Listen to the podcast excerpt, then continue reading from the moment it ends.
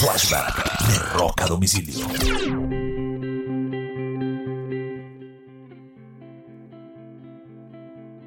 Un 19 de febrero del año de 1980 muere el vocalista de la agrupación ACDC, Bon Scott, producto de una larga noche de alcohol.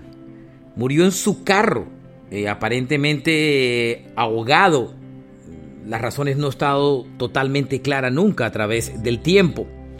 Lo curioso es que la banda buscó un nuevo cantante y ese mismo año publicó el más vendedor disco de su historia, el Back in Black. Una banda que logró recuperarse de lo que muchos consideraban era el absoluto final de su carrera, porque Bon Scott era para muchos un irreemplazable. Pero ACDC lo logró. Este fue un flashback de rock a domicilio.